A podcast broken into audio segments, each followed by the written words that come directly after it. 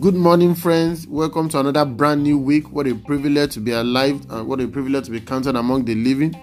I pray that today will be glorious for you in Jesus' name.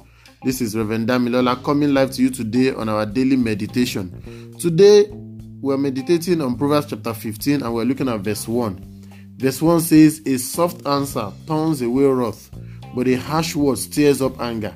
A soft answer turns away wrath, but a harsh word stirs up anger.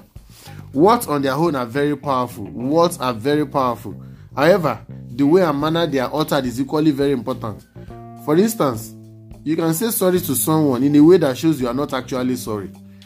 You can also say thank you as well without really being thankful. All this will depend on the tone, the pitch, and your expression when you are uttering those words. Solomon said, A soft answer turns away wrath, but a harsh word stirs up anger. There is great wisdom in this verse because if someone is angry, you can use your gentle speech to calm them down. Instead of responding to people in a defensive and in a harsh way, we must learn to respond to people in a very calm way. Proverbs 25, verse 15b says, A soft tongue breaks the bone. No matter how, how, angry someone is, you can break their anger with your calm words. You can end a conflict, you can end a fight by using calming words. We need to reject the foolish idea of always responding you know, with fire. Always responding fire for fire. Some people say, if you give it to me, I'm going to give it back to you.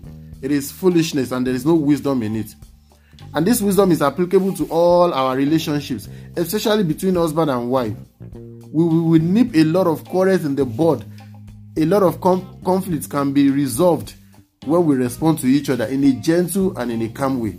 You know, sometimes we're so bent on winning an argument that we end up losing our relationships because you want to make your point known, you, are, you insist on making your point known, you end up losing vital relationships, relationships that can be of great help to you because you want to win an argument. You end up losing them. We need to apply God's wisdom in dealing with people. Paul said to Timothy in Philippians chapter 4, verse 5, he said, Let your gentleness be known unto all men. One of the ways you can achieve that is by your gentle and kind words. Be a peacemaker. Douse tension around you with your calm words, with your calming words. Answer people with calmness and civility. Remember, Bible says, Blessed are the peacemakers, for they shall be called children of God. I pray for you today as you step out that you be a peacemaker everywhere you are. God will give you great wisdom to know how to respond to people in the name of Jesus. God bless you and have a fantastic day. I'll come your way again tomorrow. Bye bye.